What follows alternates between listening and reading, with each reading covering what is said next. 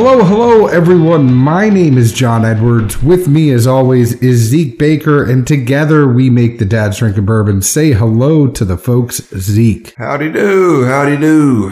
Howdy do. Well, you said I'm repetitive. I'm just throwing you some curves. No, I just said there are certain things you say, like indeed, indeed, and whenever you give a list, instead of you say etc. and then you say or whatever you want to call it at the end. But I know what I do. I, I say everything is interesting, and I know the listeners are sitting there and saying, John, no, not everything is interesting. So these are the things that happen when I have to edit our show and I listen to us over and over and over and over. Hey, I just, you know, trying to throw a change up here and there. Curveball, whatever you want to call it. Keep it real. Whatever you want to call it. yep. Well, you certainly, when you reached out to me for what we are talking about tonight, this definitely is a curveball because there are a couple things here that we're doing. I haven't seen a lot of talk on this. It came out at the end of last year, and that's the 1792 Barton Bottled and Bond. So we are going to put that up against your staple, which is the Early Times Bottled and Bond. That was your daily drinker of the year last year, right? Indeed, at 25 or so. 23 for to 25 for a liter. For a leader, I, I don't think you can beat it, and I, I stand by that statement strongly. We have a liter of cola. It's for a cop. Shenanigans! I call shenanigans. Ooh. But we are going to put these together in a side by side tonight. So the curveball that you threw at me today, we may or may not be going on a 1792 Full Proof pick if it works out. But one of the things that we were talking about is that we don't see a lot of variance between the 1792 Full Proof picks. That's not a knock on anybody that is picking them. And it's one of those things that kind of makes us think, what is Barton doing that is keeping the flavor the same with all of their stuff? If you think about their rick houses, all their rick houses are going to be different levels. There could be multiple levels. And, and as we learned in talking to Al Young, their rick house could be six stories high. Four Roses is only one. How are they keeping that taste profile so similar between the different levels of those rick houses in those 1792 Full Proof picks? Yeah, definitely right there with you, especially if you really, you know, extrapolate and factor in, I mean, how many stores had a Full Proof pick in 2017? I mean, I, I, I never saw it confirmed. It's probably one of those things you really can't get in writing, but plenty of folks all pretty much insinuated their sales of 1792 would be directly linked to how much of an allocation they received from Sazerac Buffalo Trace parent company. And that Wheatley vodka. That's the one that uh, everybody had end caps and displays of Wheatley vodka You know, in the like store. I said, for for a pick, and, and granted, neither of us had ever had any of them that, that I'm aware of, uh, even offline, in you know a side by side or head to head, however you want to look at it. Retrospectively, we also thought, man, those are really have all always been really good mainstay picks, but equally, neither of us, at least that I know of, had one that jumped out as, man, that was that was the one to have. Well, and it's one of those things with those, it's you know they're going to come in at $50. You know they are going to come in and be good. I've never had a 1792 foolproof pick that I absolutely said, wow, I really dislike this. So I think when we explore this tonight, we're going to find what the trends are. There might be some things that are similar. There might be some things that are different. We might find some unique trends. It, it's all in the experiment, right? We are scientists here we have an experiment. We have a hypothesis. We're going to put these together. You know we think that these are pretty much going to taste the same. I've never seen a lot of variance in this but tonight we're going to put it to the test. Yeah, like I say, we never, at least, I don't think either one of us ever sat there and uh, run through a, uh, a blind of them. So were we not paying attention or were we just enjoying very similar single barrels over and over? well the the funny thing about this one and and i said to you i have no idea how we're going to do this blind it's not necessarily that we're trying to pick out which store pick is which one You know, we have a store pick here from Midtown Cork Dorks in Nashville, Tennessee. We have one from Elixir Spirits and our buddy Tarak down in Spring Hill, Tennessee. And then we have one from Liquor Barn. Our goal is not necessarily to pick which is the pick. You know, I if we're gonna sit here and, and, nitpick and say, you know, Zeke, you tell me which one the elixir pick is. There's no way we're gonna be able to do that. But what we're gonna do is we're gonna have these blind. We're gonna make some tasting notes. We're gonna rank them. Then we will tell each other which one is which after we get kind of the ranking out there, and then we'll talk about what differences we found between these, if any. I mean, that sounds like the the most fair way to do it, right? Yeah, I'm on board there. Like, like John said, we don't want to, we're not, we're not trying to pick a winner by any means. It's really just see, you know, on a larger scale, how much these picks can vary, you know, especially in today's markets where certain picks, certain stores, certain names, they really pull a lot of extra weight and not a knock, but in this case, are they really putting out a consistent product even for a pick? So before we even get to that, did you have a good week? I, I haven't asked you. I don't remember the week. What was it? I don't know. Chased the kid, I'm sure, a few times. I don't know of anything monumentous. Did I tell you anything monumentous I did? No.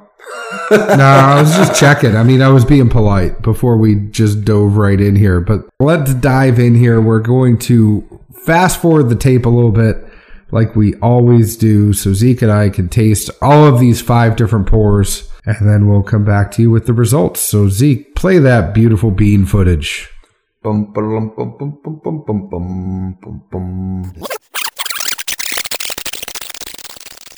And we're back.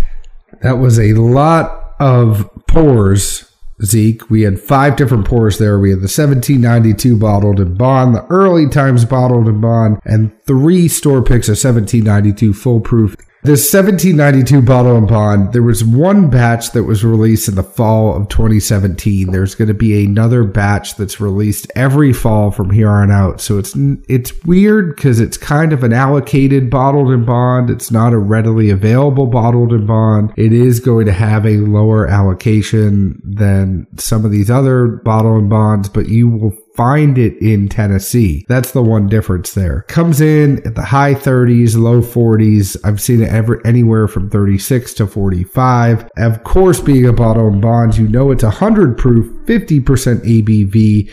This one the mash is not disclosed, but they think the rye is somewhere between 15 to 25% rye. This one is more of a higher rye mash bottled in bond. I think that's evident. We'll get into the tasting notes, but I think that's evident in the tasting notes that is a little bit of a higher rye. The early times bottled in bond, you can find this in Kentucky, Ohio, Indiana, Illinois, Michigan, and Oregon. It is $23 for a liter. You might pay 25. It's, you know, plus or minus a few dollars there. This is age stated at four years, where the 1792 is not, of course, being bottled in bond. It's 100 proof, 50% ABV, and we did put these in a side by side. It was not a blind, so we did put these next to each other. The reason we did not do a blind on this one, in full disclosure, is that Zeke can easily point out that early times he's had so much of it that he it, it just wouldn't be right. I would be starting at a disadvantage if I tried to go up against him in this early times because he he would know what it was. So we did these on a side by side. Zeke, why don't you lead us off? Tell me what you got on both of these. Can do, will do, but also, even though the 1792 doesn't disclose an age statement to be bottled and bond, it has to be at least four years old, correct? Yes, sir. Sorry. John's more of the, uh, he handles that stuff better than I do. But you're learning stuff. I'm very proud of you. Hey, uh, you know, take, t- take a horse to water. Yes, and you and you can make it drink too if you're one of the dads drinking bourbon. As long as that water's bourbon. um, let's see for uh, pour one Thought the nose was very sweet, uh, somewhere between a blend of bananas Foster and banana pudding. I would equate that to just the, you know, alcohol singe coming off of there. Inversely, you could tell me which one it was. It was a side by side. I really didn't know. I didn't pour your drinks. I know. I wasn't paying attention. So, do you know which one was in each glass? I mean, I got to guess based on test, tasting them. You mean? So you poured yourself? You blinded yourself? It's not hard. I made it. Here. I don't pay attention. I mean, there's five Glencairns. I know what three are in the blind, and the other two are, and then you know I think about something, do something. I'm an easily distracted person. Sorry. All right, so so the first one was Bananas Foster. Somewhere between that and pudding, but definitely a, a strong alcohol coming off. Inversely, I thought the palate, um, it was really, really minty. Um, almost to the point of being salty. You've been getting mint on everything lately. It's where I am. I don't know, but I mean, this thing was just to me a mint bomb. I mean, like I say, it was. I, I literally put down salty. Um, finish wise, light warmth. It tried to hug, but didn't quite get there. Uh, based on that, my guess is it's the 1792. My only random thought would be when John and I have talked offline about things, I really almost like the 1792 high rye more than I like Full Proof at times. To me, it's a more enjoyable pour. And so for this to be a, a higher rye content supposedly, yet be not in my wheelhouse, um, I'm a little confused. Is what it is. Won't be the first time, won't be the last. For the second pour, uh, again, a very sweet nose bananas really came across again. I don't know. I was surprised how similar they were. This seemed much more fruity. I would equate it to uh, maybe some Yoplait with strawberry or blueberries at the bottom. You know, it's a little mixed uh, Yoplait yogurt thing you can buy. You shake up, and they give you two or three fruit, fruit flavors. But that's where I was. Palate wise, seemed like a dark chocolate banana sundae there was some bitterness that came in, which I would just equate to being young oat and some heat from the ricks. My other thought, again, I don't know where I got this tangent, but uh, a chocolate frozen banana.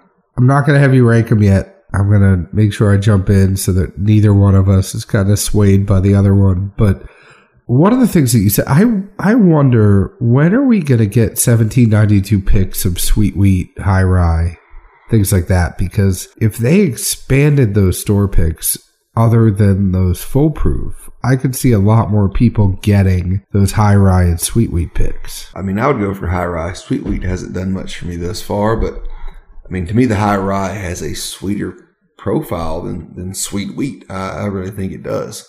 Oh, it's super sweet. That high rye doesn't taste spicy. I think the bottled and bond is probably harsher than the high rye uh, yeah, like I said, that's, that's, what really threw me for a curve, considering they should both be a high rye mash, and seemingly if they're both Barton, both 1792, you would assume, which is always a dangerous word, but they should be getting grains from the same sources. And I think one of the things that's probably thrown us this year as we've been diving into all of this and learning a lot more is a high rye doesn't necessarily equate to spicy. A higher rye may end up being sweet because of a whole bunch of reasons of how it's in the barrel, what it's actually picking up, how long it sits in the barrel, uh, the age statement, which is essentially how long it sits in the barrel, but you know also the the proof. What's the proof that you're actually bottling it at with that high rye?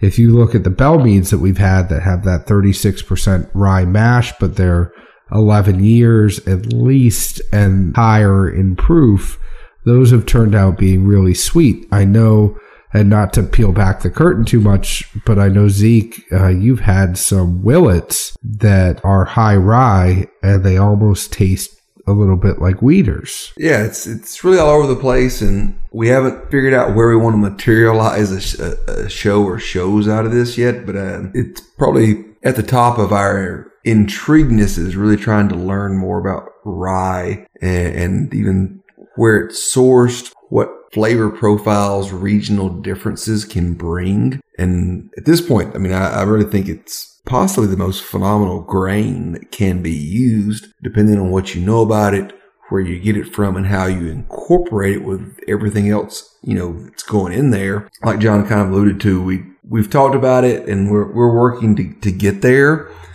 We just need to get everything lined up and, and have enough sources to where we're comfortable on a showing some nice regional variances and, then different products across different areas. And Drew Kulsveen, if you're listening, we'd love to sit there with you and talk about it because I think you might have a, a point of view on it that we'd like to figure out. But it's funny because somebody came to me about four or five years ago and said rye is going to be the new bourbon. And I said, I don't know. I mean, bourbon's always going to be bourbon. And they said, no, the next big thing is going to be rye. And I think they were almost mistaken because that rye boom was already really brewing at that point. And I think for the people that are there and kind of in the bourbon scene, you're going to know that rye is you know, higher rye bourbons or ryes in general. You alluded to it, Zeke. You know, you might be able to actually, you don't need to age a rye eight to 12 years. No. You know, you could age a rye two to four years and get something that is pretty good opposed to, you know, something that has to age a little bit longer with the corn or the wheat forward mash. Well, at the same time, you know, you see people, you know, today, especially some of these crafts, really touting heirloom corn, red corn, blue corn. It came from this state. Not to be negative, but I mean, it still just tastes like shit corn half the time. But with these ryes, even at a super young state, two, three, four years, there's so much variance, which I'm sure, you know, the mash and the other components do factor in. But as far as a predominant flavor, it's not, yeah, I get that you have some novel corn. Still tastes like corn to me. Jimmy crack corn and I don't care. Hey, I don't care, but for the prices, I'm not paying for some of this stuff either. Good point. So for me, with the 1792 bottled and bond, it was super sweet on the nose. I got a little bit of rye spice with vanilla and caramel, but the biggest thing for me is I really could tell the oak on this one. It was almost a bitterness on the nose with the oak that was there. On the taste, it's all that kind of stuff that was there on the nose was present in the taste. The rye spice, the vanilla, the caramel, but the oak was really apparent on the the taste with with that spice. I mean, the two biggest words I put down when I was looking at my tasting notes oak and spicy. The finish, I think, was medium. It, it left you, it wasn't really thick. I think with this one, it wasn't uh, anything that kind of coated your mouth, but you were left with a little bit of an a spicy oak aftertaste. The early times bottled in bond. On the nose, I got baking spice, warm citrus, a little bit of dark fruit on that nose, caramel, cinnamon, chocolate candy on my taste. It was that signature Brown Forman taste to me, the nougat, almost the Heath bar with some dark fruit put in there. And then I could also taste the oak on this one. It just wasn't as prevalent as the 1792 for me. Uh, the finish on this, it was slightly spicy, but a warm finish. None of these were going to come up and really knock you over and give you that big hug, but I did feel a little bit of that warmth on the finish and it lingered a good amount of time. Which one did you like better?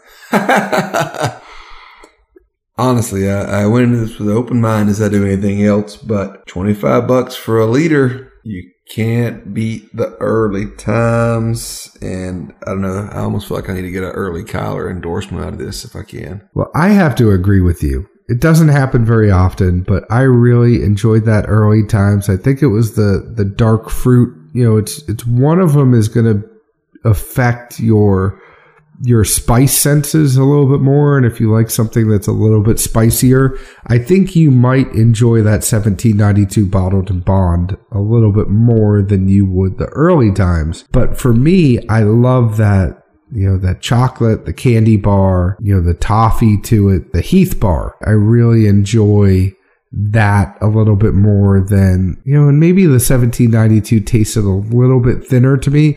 Wasn't a terrible bourbon at all. I'm not going to say it's the worst thing ever i think when you have a you know high 30s to 45 dollar bottled in bond when you could go get heaven hill for 11 to 15 dollars and you could get a liter early times for 20 dollars you have to bring it if you're in that kind of mid-tier category. You're not a, a toyota corolla but you know you might be a camry and and you have to have the amenities that a camry is going to deserve with that higher price tag you know, profile wise too, you know, you've got the Heaven Hill, that's your peanut brittle. Early times, brown Forman, more darker chocolatey, which is some oak obviously with the bitterness, but at the same time, that, that's two of what most people gravitate to. Exactly. I don't know of anyone that's jumping up saying, I want a rye spice that sends a shit out of my tongue. but it's good. I mean, it's not, if you're feeling that spiciness, it's good. I just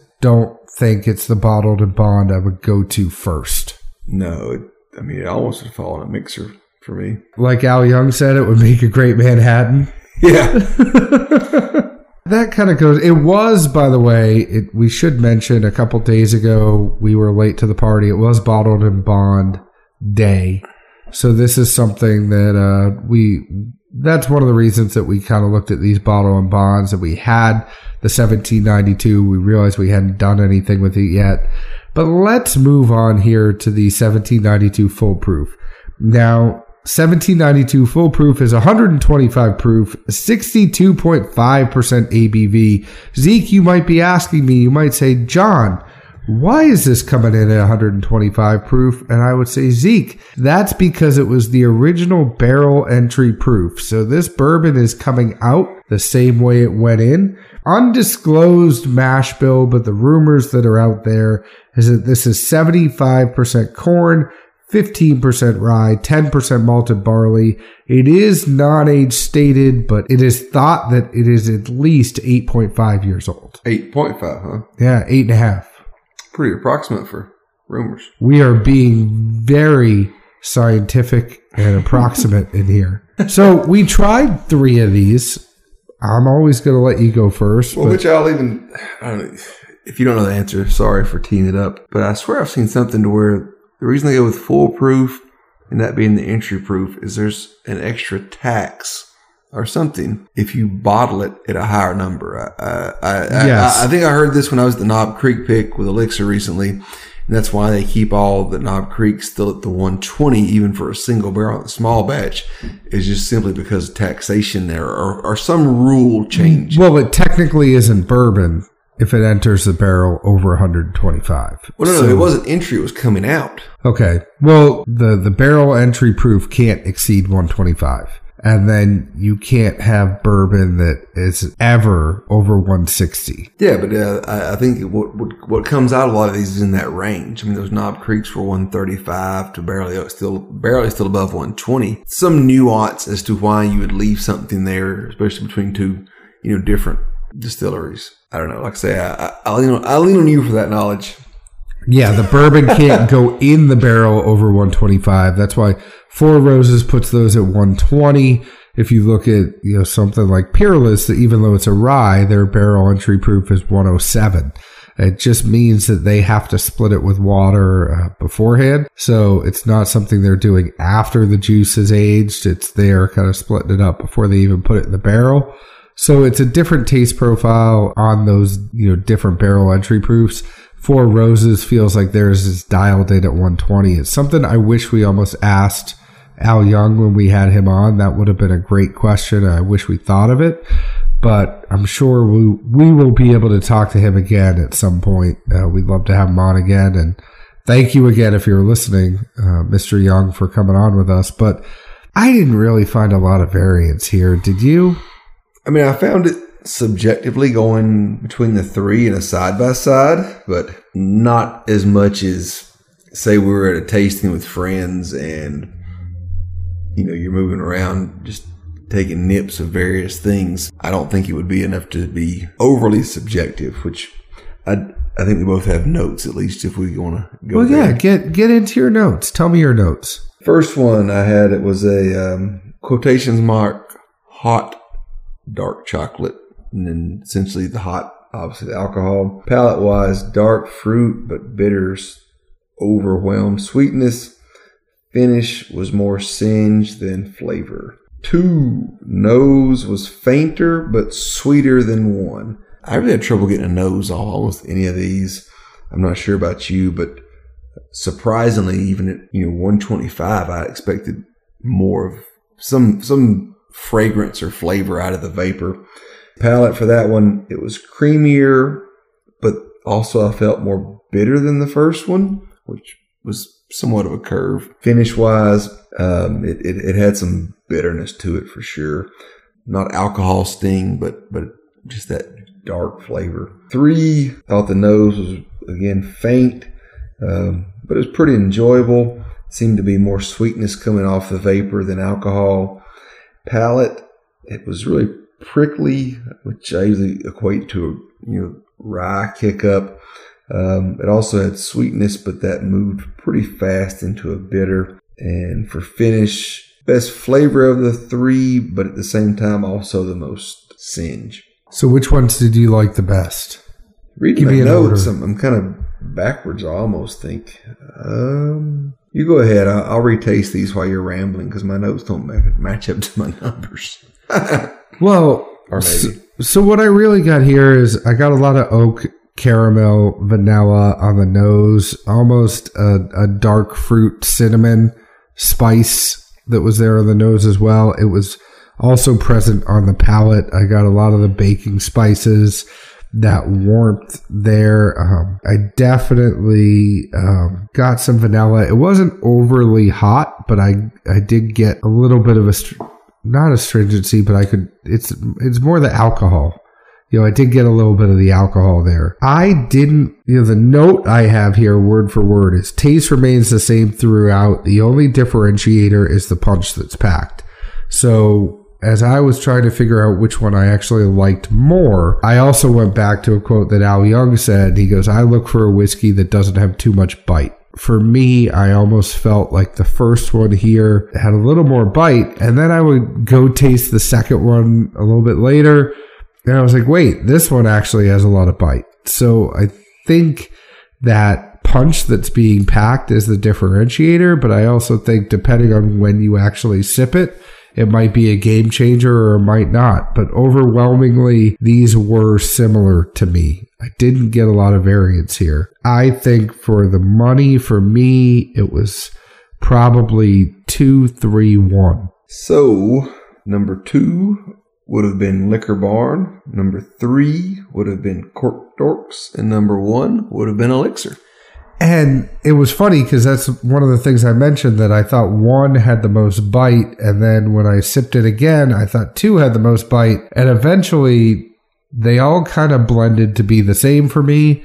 And I just went with my original gut. But it it was very fluid. I don't think there is a clear winner and a clear loser here.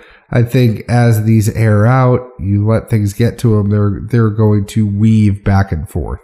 No, know, that's the best part of doing blinds, especially over time, etc. Is just throw it out there, see what you think. Tomorrow might be the same. A couple hours might be the same, might be different. You know, you never know. And literally, John and I do this for fun for the most part, just to see what we truly come up with. We actually do it to each other during the week to we'll find a way to blind ourselves, mix things up, and either we're together we're separate, we're texting about it, but we always try to blind.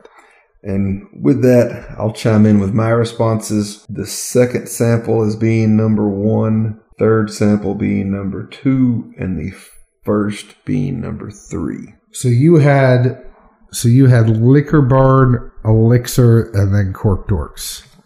Interesting. So Surprisingly, we did both think that the liquor barn stood out more than the other two. Obviously, two and three varied a good bit. And as John said, there's no prized pig here. It, it's not like some other picks we've had where some things were just day and night difference. They're all good. And, and as John has just mingled what remnants he had from his three into a uh, a Glencairn small batch. Does I am now a master different? blender. Does it taste any different though?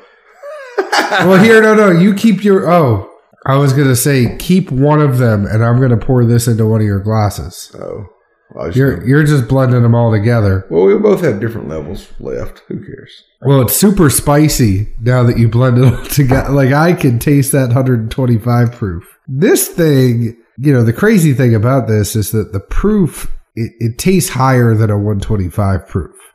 Like I feel like I'm drinking something in the 130s when I drink this, and it's only 125.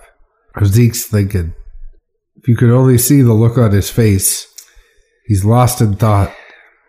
I see it, and I guess I'm more perplexed because the flavor on these really stays the same. And granted, there is no age statement, but you would assume that mm, you know, more spice kicking up. It's probably younger, but at the same time, they've got to keep these all at a pretty consistent. Well, they say it's probably eight and a half years. but a, at a consistent, you know, floor plus Temperature. section of the rick to get that continual flavor. You know, everybody says, you know, Elmer and Blanton's are always lower and center.